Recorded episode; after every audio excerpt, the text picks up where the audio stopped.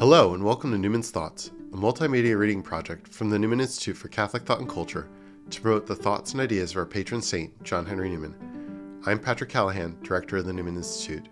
Today is day 18, and I'm reading section 5 of Discourse 2 to St. John Henry Newman's The Idea of a University. I'm using the Cluny Media edition of The Idea of a University. You can follow along with this or any other edition, or even online, via our daily email. St. John Henry Newman, The Idea of a University, Discourse 2, Theology, a Branch of Knowledge, Section 5. Now, in illustration of what I've been saying, I will appeal, in the first place, to a statesman, but not merely so, to no mere politician, no trader in places or in votes or in the stock market, but to a philosopher, to an orator, to one whose profession, whose aim has ever been to cultivate the fair, the noble, and the generous.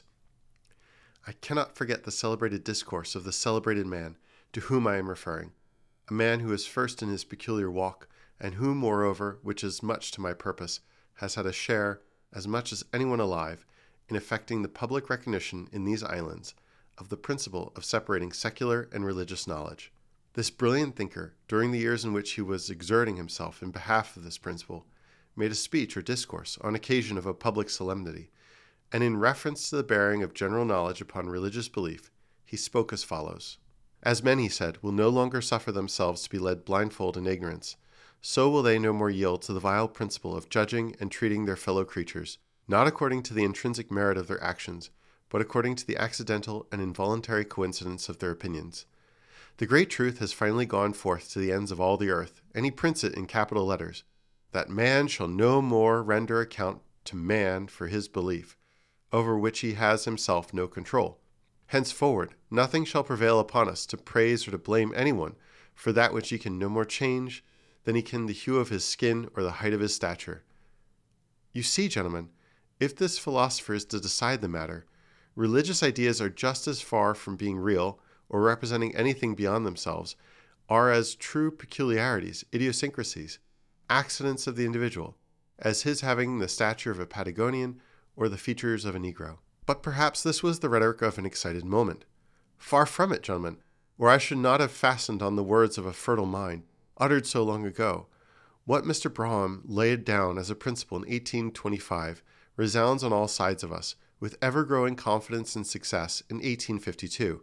I open the minutes of the Committee of Council on Education for the years 1848 to 1850, presented to both Houses of Parliament by command of Her Majesty, and I find one of Her Majesty's Inspectors of Schools at page 467 of the second volume, dividing the topics usually embraced in the better class of primary schools into four the knowledge of signs, as reading and writing, of facts, as geography and astronomy, of relations and laws, as mathematics, and lastly, sentiment, such as poetry and music. Now, on first catching sight of this division, it occurred to me to ask myself, before ascertaining the writer's own resolution of the matter, under which of these four heads would fall religion, or whether it fell under any of them. Did he put it aside as a thing too delicate and sacred to be enumerated with earthly studies? Or did he distinctly contemplate it when he made his division?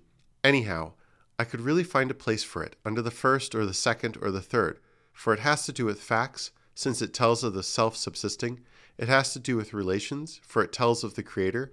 It has to do with signs, for it tells of the due manner of speaking of Him. There was just one head of the division to which I could not refer it, namely to sentiment. For I suppose music and poetry, which are the writer's own example of sentiment, have not much to do with truth, which is the main object of religion. Judge then my surprise, gentlemen, when I found the fourth was the very head selected by the writer of the report in question as the special receptacle of religious topics. The inculcation of sentiment, he says, embraces reading in its higher sense, poetry, music, together with moral and religious education. I am far from introducing this writer for his own sake, because I have no wish to hurt the feelings of a gentleman who is but exerting himself zealously in the discharge of anxious duties, but taking him as an illustration of the wide spreading school of thought to which he belongs.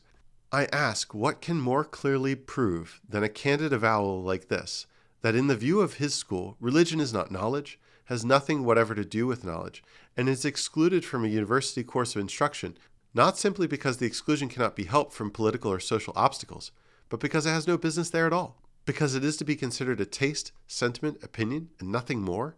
The writer avows this conclusion himself in the explanation to which he presently enters, in which he says, According to the classification proposed, the essential idea of all religious education will consist in the direct cultivation of the feelings. What we contemplate, then, what we aim at, when we give a religious education, is, it seems, not to impart any knowledge whatever, but to satisfy anyhow desires after the unseen, which will arise in our minds in spite of ourselves, to provide the mind with a means of self command, to impress on it the beautiful ideas which saints and sages have struck out, to embellish it with the bright hues of a celestial piety, to teach it the poetry of devotion, the music of well ordered affections, and the luxury of doing good.